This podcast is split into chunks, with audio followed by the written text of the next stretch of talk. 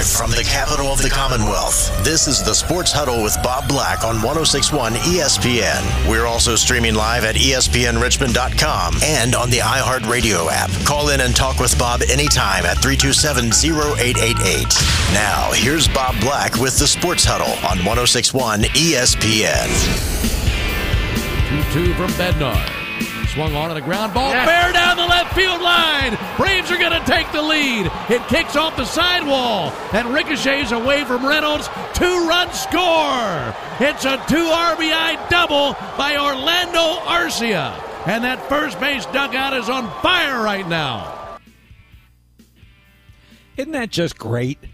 I mean, that's Ben Ingram on the Braves radio network and heard right here on 1061 ESPN last night. Here's a team that was 70 and 40 playing a team that was 51 and 61 and they're winning the division by like 100 games and they sound as excited and they're describing the excitement in the Braves dugout as if that game would clinch the pennant for the Atlanta Braves. That so clip that's was so good Robert enjoyed it. That's why he gave it to us, and we said we better use it if the boss wants us to. So, so we used it. But it, I, you know, kudos to them for that. That they're they're still very much in every game, right? And that that wasn't even a game against a, a really good team. You know, the Pirates got off to that great start, but they've they've fall, fallen back at, at this point, and yet I'm I'm impressed by that. I think you know, you you get caught up in the moment, even in 162 games, you get caught up in the moment of one game. And they rallied to win that game. They wanted 8 to 6 on the road and they just continue to roll. Uh, like I said, that was one of the really good games um, from from last night. And I wanted to bring up one thing with the Braves that I saw yesterday that I thought was really interesting, but I want to get to their stats here. You know, you would think if I knew what I was doing, I would have done this during the uh, during the break. Uh, here it is. Um, I wonder if this becomes a concern, and I wonder if Brian Snitker does anything about it or if he lets it go. There are only like 50 games left, right? And the Braves have five players. One, two, three, no, four players. I'm sorry, four players who have played every game this season. No load management, AJ, for these guys. This is a lesson. This is an example for all those NBA guys who need to take games off. Um, but I, I do wonder. So it's Acuna, Riley, Albies, and Olson have all played 111 games, have started and played 111 games. All of them have 420 or more at bats. And just because I'm a baseball geek, if you add in their walks – and they're hit by pitches and sacrifice flies, I guess, you would get their plate appearances, and I would I would say that all of them are at or above 500 when you put all of that in there. So a lot of contact in that sport, baseball, huh, Bob? What's that got to do with anything? Just, you know, you're just talking, oh, bragging about on. bragging about players playing wow. every game. Like, uh-huh. There's a lot of uh-huh. contact, though. Yeah, the who catchers... plays 162 games? That's it. One sport. That's it. But I do wonder uh, two things. Like at some point, when they really do officially clinch this thing, I got to believe they're sitting those guys. And I just wondered if they do it even before that. Now, look, um, a couple of them, three of them, I think were all stars. Yeah, at least three, maybe all four were all stars actually. So they they lost a little bit of their all star break there because they were playing in Seattle in the All Star game. Um, so it's a grind. It's absolutely a grind, but it certainly hasn't affected those four guys. I can tell you that. But it is. I do wonder. You know, when Brian Snitker starts to give them days off, if he really does wait until they clinch this thing and then give them the time off, or you know, I just wonder. Eh, I, am going to speak out both sides of my mouth here a little bit. If he would have done a little load management with these guys and picked a spot every once in a while during the season to have sat them out, I'm sure all four of them don't want to sit. I don't think there's any doubt about that. Um, and I also wonder if maybe somewhere in their contracts they get extra coin, extra dollars for playing a certain number of games. And maybe even if they play all 162, they get something else. I don't think that's going to happen. I, and I don't think anybody could argue with Brian Snitker or the Braves if they sit these guys a little bit. But I think it's really impressive. I don't think there's another team in Major League Baseball. I, I haven't looked it up. I'm sure that has four guys that have played every game at this point in the season. And like I said, it, it's not impacting any of them. I mean, Acuna's hitting 339. He's swiped 53 bases. He's having an MVP year. So's Matt Olson. You know, he's hit 39 homers. He's already got 100 runs batted in. You know, and, and Albies and Riley have had all star seasons as well. But they have played all 111 games. And I just wonder at what point is there some diminishing return to that for Atlanta? And do they sit for a, a couple of days? Even before they clinch this thing. I think it's pretty easy to tell them they're sitting once they officially clinch it, and that's going to happen by mid September, the way things are going for them right now. But I, I, think that's an amazing stat. It's all part of an amazing year for them, but the only way it's going to finish the way they want it to is if they win win the whole thing. Um, and they're off to a good start with the National League East, and they'll get an opportunity to sit for a couple of days while the wild card games go on. Uh, they're going to be okay, but I just thought that was uh, an amazing stat that all four of them have played every game. The other amazing game from last night, uh, I thought, was the Astros Orioles game. And this is why you go to the ballpark every night because it's so unpredictable. The Orioles look like they were cruising to this thing. And it was a big game. As Steve Melewski told us, there's a buzz in Baltimore about the Orioles again. And I've said it baseball's better when Baltimore's good, and Cincinnati's good, and Chicago, the Cubs are good. And they all are this year. And it looked like the O's were rolling.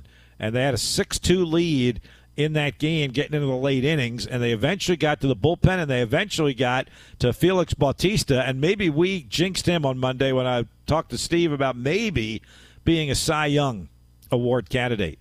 And his numbers are just microscopic. His ERA, phenomenal what he has done. And he had Kyle Tucker 0 2 in the count in the ninth inning, leading by three runs. And Kyle Tucker took him deep for a grand slam, which, uh, what an amazing at bat he had there. And it gave the Orioles, um, you know, they, they, what do we say? They grabbed defeat out of the jaws of victory and it doesn't happen very often, especially with that guy on the mound. He's got 30 plus saves, and his ERA was under one. So that was, you know, that was the the Astros serving notice that hey, they're not going anywhere. They're the defending champs, and you got to go through Houston uh, to win the championship. I mean, the pitch that Tucker hit, and I'm not big on analytics and all these miles per hour stuff, but that one hit me. I mean, that was a 100 mile an hour fastball that Tucker hit and he hit it 100 and whatever, six miles an hour, which doesn't matter the speed of it. If it's going over the fence, nobody can catch it anyway. That's an impressive at bat. Um, so that was a, that was a cool game. I mean, the Orioles' young up and coming stars were stars last night. Mountcastle and Rutschman hit home runs off of Framber Valdez, one of the best pitchers in the American League. That that was a terrific game, and they had. Here's the only problem with that game last night, and I just saw it, and I, we're gonna move because I got a guest coming here. They only had twenty five thousand last night. Come on, Baltimore. You can do better than that. I don't care that it was a Tuesday night. That's like only half full at Camden Yards. Some of them got fired, you know?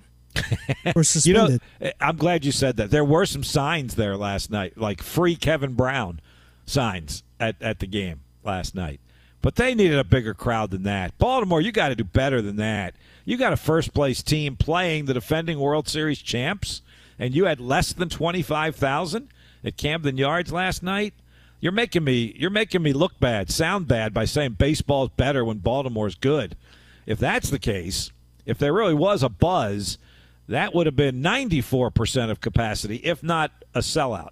And I'll brag on my team and my city and my guys. They're filling up uh, Citizens Bank Park. Doubleheader yet yesterday against the Nationals. They filled it up. So that they need better crowds there, Baltimore, than they had last night. That that to me is unacceptable. All right, five ten on the Sports Huddle. Here we go for the five o'clock hour on 106.1 ESPN. These are this afternoon's top sports stories. I'm sure he'll be fascinated by all the uh, stories you have to tell. This is today's Drive Home Headlines. Guess I'm not getting that job with the Orioles now, am I? Ha! I wasn't in the first place. Drive Home Headlines brought to you by James River Air. If you're not confident in your heating and cooling provider, switch to James River Air. You can save up to 30%. Check them out online at jamesriverair.com. We'll talk some conference realignment, West Coast perspective. Jerry Brewer, who has covered the Pac 12, has lived out in Seattle, is going to give us his perspective on the demise of one of the great college conferences of all time and what it means for the four remaining schools and what it means for college athletics in general. Jerry Brewer from the Washington Post joins us right after the break, and then we'll open those phone lines up if you'd like. And the text line 804 327 0888. Jerry Brewer from the Washington Post joins us next on the Sports Huddle. Spiders are fresh off their first playoff berth since 2016 and hungry for more. Follow every first down, pick six, and blocked punt here on the exclusive home for the Richmond Spiders. 1061 ESPN Richmond.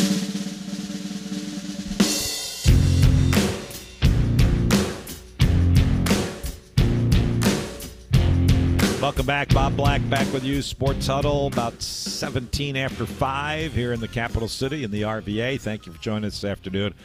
1061 ESPN, Sunsplash Day here in Richmond. All right, let's talk a little more conference realignment. We haven't touched on it a whole lot today. We have been zeroed in on some other topics, but it has been a major topic of conversation, obviously, here in the last week or so. I want to get a different perspective, actually, in this segment, as I mentioned to you all when we were talking about Jerry Brewer joining us today from the Washington Post, and he's with us now to talk a little bit about the Pac 12 conference realignment and where college football specifically and college athletics generally might be headed. Uh, Jerry, welcome back to our program. Thank you for joining us. Hope you're doing well. Hang on now. We're going to get Jerry back on the air. Um, we kind of lost him there, a little glitch in the system. And um, as I said, we will get a Pac 12 perspective here. We have that East Coast bias, I think, a lot, particularly when it comes to a conference like the Pac 12 that, you know, we don't see a lot until it comes time for postseason and the Rose Bowl and all that kind of stuff uh, not only from a football perspective, but from all of their sports perspective, and just how successful they have been um, over the years. I think Jerry's back on the line with us. Jerry, thanks for joining us again. Hope you're doing well. Oh, thanks for having me. Hey, can you start? And I was kind of giving our audience a little bit, uh, and, and, I and I said, look, we're going to get this from a different perspective because of you and your background. Can you kind of give us a little bit of your background and how you covered the um, the Pac-12 and kind of the perspective you give it from being a guy out there on the West Coast.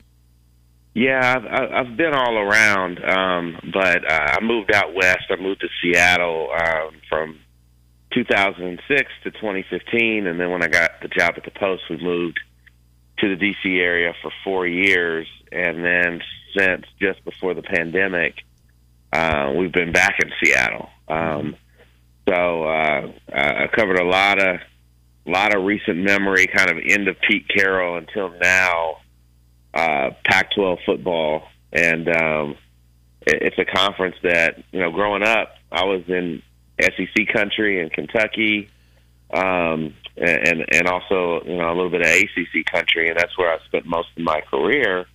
But the second half here, you know, I've been out west for the most part, and I've really become fascinated with the region. How fascinated had you become with the Pac 12, and how sad or disappointing is this um, to you that it, you know, its demise is now certainly imminent? Yeah, it's it's depressing. I mean, um, well, one thing that that I tried to do intentionally in my career was live in different regions. I've lived in the Northeast. I've lived in the South. Um, you know, I've, I've lived uh, out west. I've lived in the Midwest. Um, and so I wanted to do that in thoughts of being a, a national sports writer and not having any any bl- blind spots. I didn't want to have that East Coast bias or any any region's bias, and so that's one thing I appreciate the most. And I say that because I, I love the regional flavor um, that you particularly see in college athletics of all of these conferences and college football and particularly the TV executives who run college football silently are killing that. And to think that an entire region, um, West football is dead from the standpoint of having its own thing, a league operated for its its interest by teams out west. And and yes, like USC, UCLA, Washington, Oregon, um, you know, so on and so forth, will all be represented in the other conferences. But for there not to have a conference that is a conglomerate of power in the West Coast, uh, that's sad, and I don't think it's in the best interest long term for the sport. Jerry, why did this happen to the Pac 12? I mean, you've detailed it over a 100 years in existence, all the championships they've won, all the lore that they've had. Why was the Pac 12 not as attractive to the TV networks as the SEC and the Big 12? What, what kind of what kind of happened here? Yeah, I mean the Pac-12 they call themselves the Conference of Champions because they've won 553 national titles, uh, which is the most of of any conference. Um, and uh, the you don't you don't kill you know it, it's not just like the forces of the sport or of college athletics killed the Pac-12. The Pac-12 shot itself in the foot multiple times Mm-hmm. uh, before someone came in and delivered the final blow. And I, I think you can can go back, uh, give you just a little bit of a history lesson. If you go back a dozen years, the Pac the Pac-10 at the time wanted to create a super conference. They wanted Texas and Oklahoma and Texas Tech and Oklahoma State and a couple of others um, which would have just decimated the Big 12 because they were wanted to form the Pac 16. And it looked like that was going to happen, but kind of in the final stages of negotiating that, Texas decided, you know what? ESPN's going to have us do the Longhorn Network, and we're good. We're going to stay in the Big 12 in our own deal. And that, and then they kind of scrambled and um, as they expanded, they decided to add Utah, which has been great for the conference, but it's not. Salt Lake City is not a big market, Mm-hmm. and Colorado, which has been, in terms of football, nothing for the conference. Then finally, when Deion Sanders arrives, and there's this belief that he's going to get the talent to get Colorado football uh, at least competitive, he's gone, um, and Colorado's gone. But basically from that moment in which Larry Scott, the former commissioner, tried to form this Pac 16, ever since that failed, every move that they made has been wrong. So they they they expand to 12 teams, and then when it was time for their last round of TV negotiations, they decide that they want to form their own network. And actually, it's like a series of networks because every little region has its own network. There's like six different ones. They call themselves the Pac 12 networks. Well, guess what? They couldn't sell that package to all of the appropriate um, satellite and cable providers. So the Pac 12 networks, um, you couldn't, I mean, you have to really strain if you are in Richmond um, to see the Pac 12 network. Mm-hmm. Um, it didn't have the, the distribution and didn't contribute the visibility or the dollars for the conference that was promised them. And now it's time for a new round of TV negotiations. And, you know, I I think USC and, and UCLA had a bitter taste in their mouth about all of that. Big Ten opportunity comes up about a year ago. They decided to jump to the Big Ten. And the Pac 12 gets a new commissioner, George Kliavkoff. And he's had a lot of messes to clean up, but he didn't act quickly enough. The university presidents and ADs didn't show enough urgency and you're just kind of waiting there. Colorado makes that first move, takes them to nine, and then they were just right for the picking. And their TV contract offer, the first offer that they gave to the remaining nine, they said, "Hey, Apple TV Plus is going to take us." Um, and they're like, "Well, what about our linear TV deal? Well, um, are we going to be on ESPN, Fox, CBS, anything?" Uh, they didn't have any clarity on that the money wasn't right in the in the Apple TV Plus deal, and so after they realized, man, Playoff and these they really don't know what they're doing. Um, Washington and Oregon were out, and then now you see Arizona, Arizona State, um, and Utah are out as well. Mm-hmm. Which leaves us, you know, with the Pac Four, as it's been called. Yeah. Obviously, not a legit conference with Stanford, Cal, Oregon State, and Washington State. And, and in our region, obviously, Richmond, Mid Atlantic, you know, we're focused in on, you know, these conversations that apparently are having amongst ACC schools, athletic directors, and presidents about Stanford and Cal, and then maybe also SMU. Do you do you hold a lot of water in that that there is something there, or is that too far fetched? Even in a time in which we have been taught, don't think anything is too far fetched. Yeah, I think that's kind of silly. Um, I, I, I don't see uh, maybe with some kind of partnership with the Mountain West, but um, not all the Mountain West schools would make sense, um, even in a revised um, Pacific Coast Conference. Um, and uh, it gets really difficult when you try to match kind of the academic interest of Stanford, one of the great private institutions in the U.S., and Cal, one of the great public um, institutions. You know, so academically and in terms of if you take football out of the equation, the range of uh, just how robust both of those athletic programs are, the fact that they're in the Bay Area as well. Um, there's not a lot of conferences short of the Big Four, you know, the Power Four now. There's not a Power Five.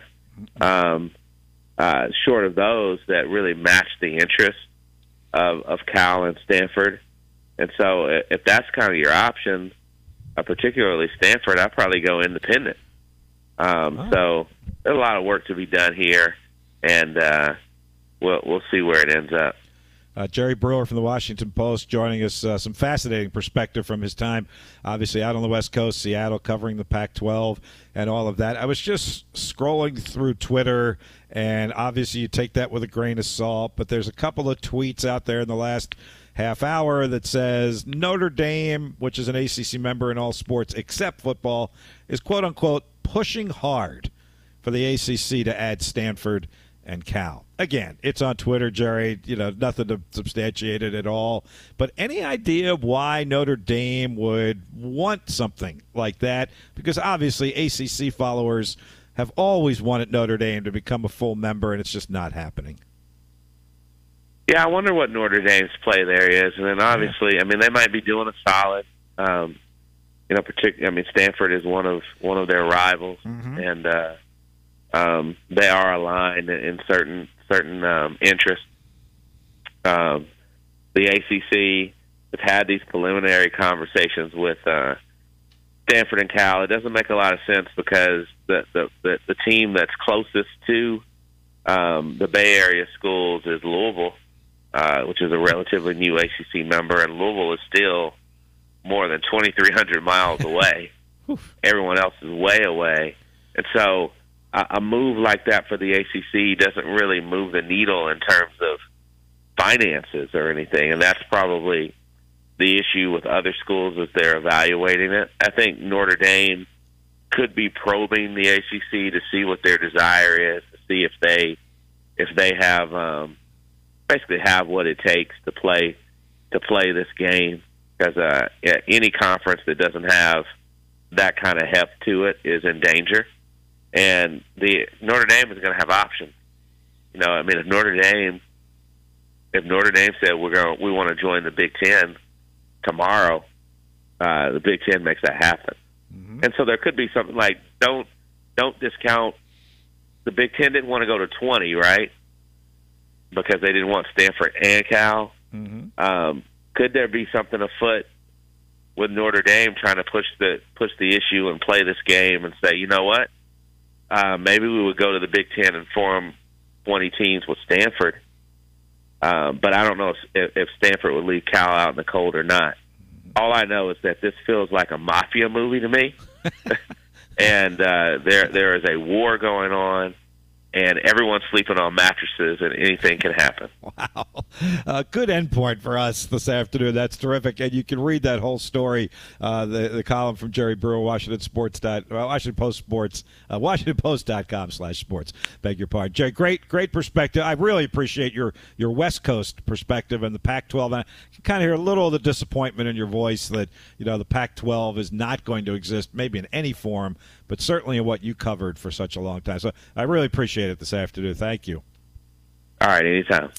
Jerry Brewer from the Washington Post. Let me get that straight. WashingtonPost.com slash sports. And that was his column um, from yesterday. And you can tell, I mean, he spent many years covering the Pac 12 and covering those teams and uh, understanding the regionalism and the rivalry that, that will be no more because of what's happening. I just, you know, I didn't didn't get to the question of you know you don't really believe college football sky is falling on them at all. I don't think that's the case. I think we all well, I think a lot of us now certainly understand college football is going to survive. That's the whole point of this. Not only for it to survive, but for it to thrive. And it's going to. It's just going to look a lot different, and we're going to have to change our habits in our allegiances and our passions, in our rivalries, in how we view the games. All of that is going to change, and that's hard for a lot of us, like Jerry Brewer, like myself, in his case, the Pac 12, in my case, some of the East Coast conferences, and w- you just have to adapt with the changing times. And I do feel for the four remaining schools and where they will wind up in all of this. Uh, and again, I'm, I'm I do rule them out from the ACC perspective, but I do think the attractiveness of San Francisco and Dallas as television markets does allow the ACC to at least do a little more digging, a little more due diligence for an ACC network that has lagged behind but is catching up. That that that it's getting better in its market penetration, it's getting better in its finances. Still has a long way to go. It's not getting to the SEC and the Big Ten level yet, but there is something there. It has the backing of ESPN. And, you know, I think that's as much this as it is SMU, Stanford, and Cal in and of itself. Uh, bottom of the hour. Let's get a break in here. Got a half hour to go on the Wednesday Sports Huddle. And yeah, I do want to um, um, talk about what I got kind of coming up tomorrow, and I'm not sure about it. And I'll explain that to you in a moment when the Sports Huddle continues. 1061 ESPN. The Atlanta Braves are rolling with their sights set on a sixth straight division title and their second championship in three years. Catch the action here on 1061 ESPN Richmond, your home for the Atlanta Braves in the capital city.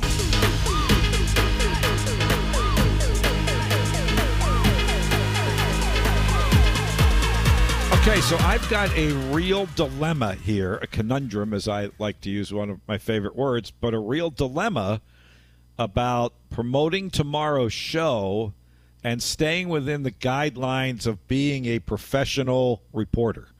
How's that for a tease, AJ? But here we go. Do we have right? Harper on as a guest or something? Do I have who? Bryce Harper? Like, what's going on? no, if I had Bryce Harper on, I'd be screaming that from the mountaintop. I know Matt would. Matt would say, "Oh, I'm going to jinx myself by saying Bryce Harper's coming on, and then it'll come time for it to happen, and he won't. He won't come on." No, I'd be promoting that. I'd be I'd be shouting it from the mountaintops for sure. So we're going to be in studio tomorrow uh, with Sean, Sean Robertson from CBS Six, as we normally are on a on a Thursday afternoon. So I have a guest lined up um, at 4:30 who is in town to make an announcement tomorrow that is embargoed until 9 a.m. Embargoed in the media world, I think you get it, means you can't mention it. So, can I mention the guy that is going to be the guest now without mentioning why he's here, or am I not allowed as, to mention any of it? As someone who's been under studio embargo, you just can't say what is under embargo. You can. You I can, can say that he's going to be here, though. Yeah, and if and if people piece together whatever from that, then that's people being smart. And I'll add another little uh, hook curve to it. If you can't wait until 4:30 tomorrow afternoon same said guest is going to be on with Big Al tomorrow morning at just after 9 to kind of break the announcement. You know, we're like the good old days of the afternoon newspaper. We will take a different tact in the after. That's even probably predates you, AJ. But in, in this town and in many others, there was a morning paper and an afternoon paper. And the morning paper always dealt with the breaking news from overnight and then the afternoon paper would have to find that secondary story or angle to talk about in the afternoon. I call it cleanup, batting cleanup. It is. That's true. That that that that's true. It is cleanup, um, and it's fine. I, I I don't mind it at all. So so Al gets the breaking in the morning, and then uh, so if you can't wait till four thirty to figure out what the heck I'm talking about, tune in tomorrow morning and and you'll find out. All right. So you you gave me the uh, carte blanche to at least say who it is. Going right? Hoss. It's time for you to go back and produce a couple morning shows. I think. I do. But don't leave us in the afternoon. So our guest tomorrow is Will Driscoll, who is the executive director of the Virginia Sports Hall of Fame. And he is in town tomorrow. So he is our guest. He's actually going to be in studio. I believe he's I don't know if he's on the phone or in studio with Al in the morning because I know there's an announcement being made, but I think he's in studio. Uh, in fact, I'm just I- about positive. I that. do not have a number on the sheets. That usually means they're in I'm studio. I'm almost positive he's in studio. So in the morning, I know he is with Sean and me in the afternoon. So that's all I'm going to say. So you'll have to tune in. He's done a great job as the executive director of Virginia Sports Hall of Fame down there at the beach. He took over for another great guy in uh, Eddie Webb, who ran the Virginia Sports Hall of Fame for years and years and years. Um, you know, and so done a great job with it. So he's in town tomorrow. That's all I can say. And he'll be in the studio with both Al and me, and we'll reveal um, his news, whatever you want to call it, his announcement, his news, why he's why he's here in Richmond, other than to visit Al and me, I guess. Can I take a guess? You can, but I can't tell you if you're right or wrong. That's true. I'm going to take a shot in the dark, though, There- and say we're giving Allen Iverson the keys to the state. He may already have them.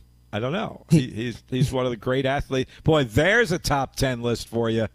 Greatest athletes coming from the Commonwealth of Virginia. Let's do it. Let's do it tomorrow. Uh, we've done it before, I can tell you that. But we could, we could, and we could go right to the Virginia Sports Hall of Fame website and and find out which ones have been, you know, from from Virginia. Well, I was going to say from Virginia, from the Richmond area, but yes, just in the com. And here's the one that everybody argues about. AJ, you ready for this? I mean, I think you're going to have. Allen Iverson on the list. You're going to have Moses Malone on the list. Oh, you're you're, you're going to have Justin Verlander on the list. But th- you're going to have Arthur Ashe Oh, on my the God. list. Yes. Right? That's four right away that will be no brainers without even looking. But here's the one that would be at the top of the list and by far and away the number one. Number one. I don't know. Ready?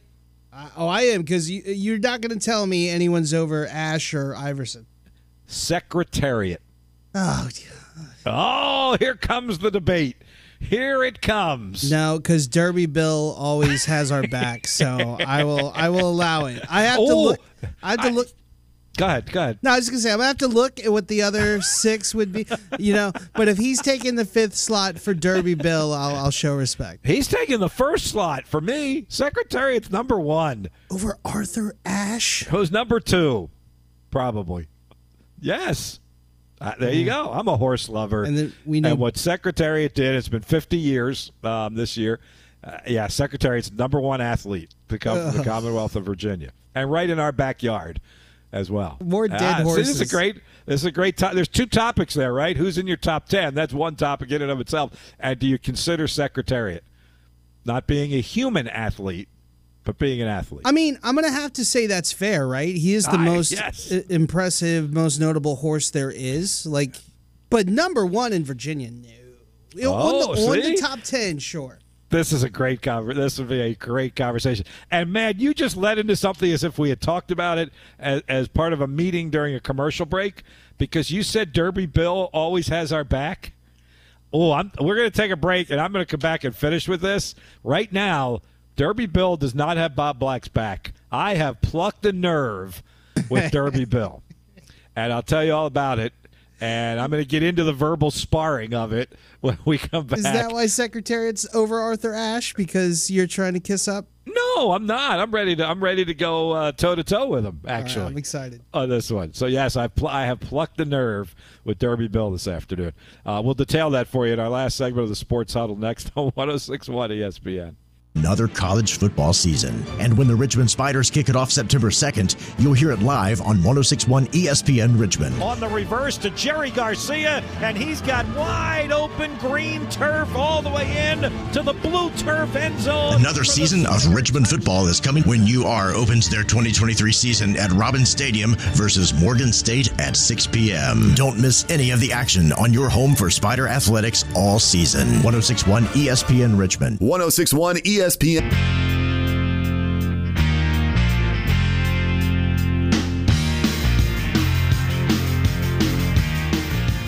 All right, so here we go. So I bashed the baseball fans of Baltimore because they had less than half a full stadium last night for a first place team that's won 70 games playing the defending World Series champions. Boy, did that pluck a nerve with Derby Bill, our oh. Oriole fanatic. Uh, and he sent me a list, and I don't know how this proves his point because I, I don't think it's great. Now, the Orioles, you know, weren't great a couple of years ago. O's average attendance at Camden Yards. 2021, they averaged 10,000 fans a game. Now, that's coming off the pandemic. They were terrible. I get it. 2022, uh, seven and a half thousand fan increase to 17.5. That still doesn't sound all that good, Bill. And they were pretty good by the end of the year last year. This year, they are averaging 23,018 and rising, says Derby Bill. And then he admonishes me and says, Get off O's back. Well, no, Derby Bill, I am not getting off the O's back for that one. But then, to your point about me maybe kissing up to him, as you said, AJ, his next DM was Secretariat number one makes up for bashing O's attendance. so he was thinking like you were on that one. Yeah. One had nothing to do with the other. And let me just throw this at you, Bill. The, the city that I normally do bash for not being great fans is Atlanta. So I looked up Atlanta. Now they've been great. Obviously, they've won. They're going to have won six straight division titles, and they won a World Series uh, two years ago in in 2021. And I bash them all the time as being a bad sports town. So in 2018, this, during their run, I'll even go back a year before the, the year before their run of first place finishes. They finished third in 2017, and they averaged 31,000 a game. They have averaged over 30,000 every year since then. Ironically, with the exception of the year they won the World Series, and of course that was the pandemic uh, casualty year, and they averaged like 28,000 that year. So, by comparison, the Orioles got some work to do here. Now, I realize the Braves have been a much better team.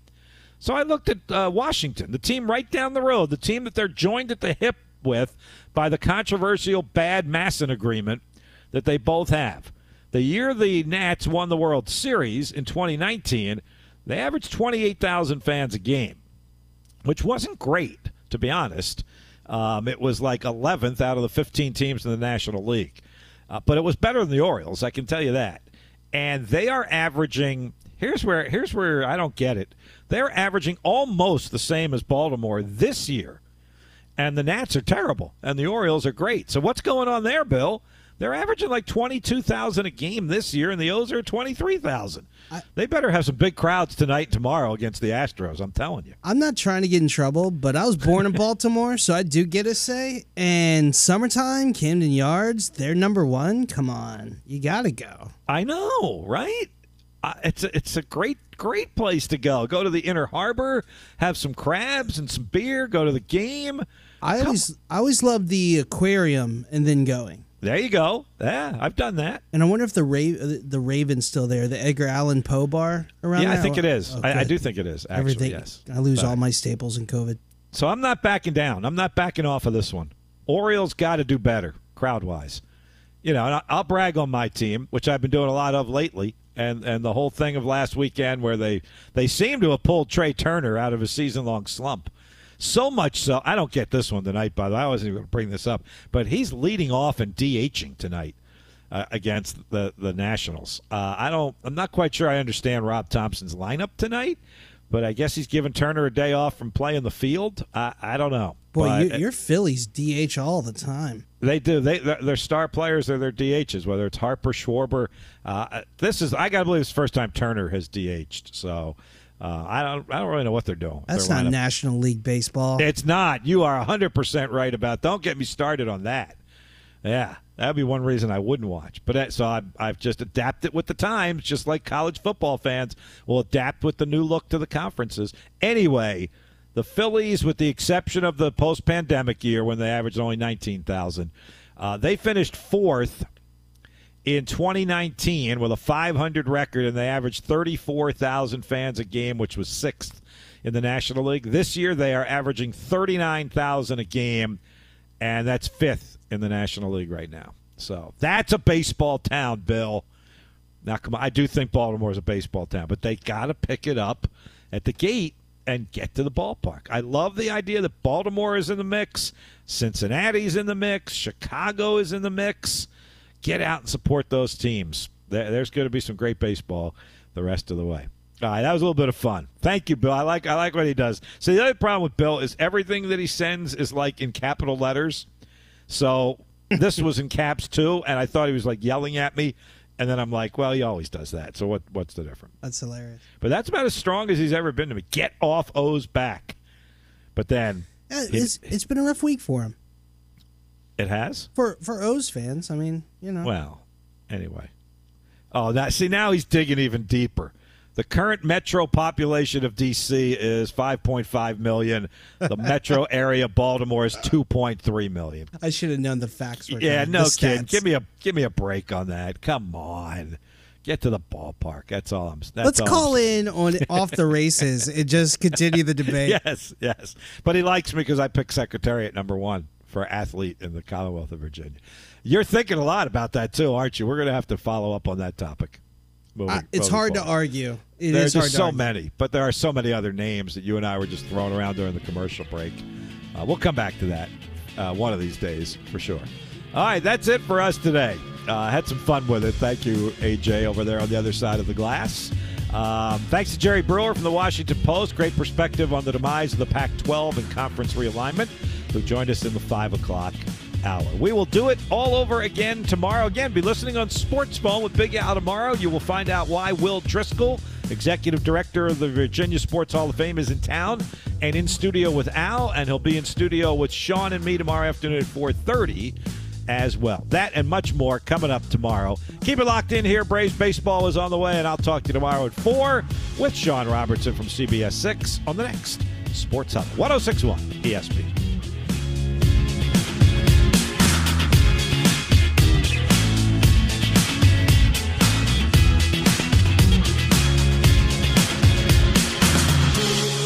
Pearson Moss at 9520 West Broad Street.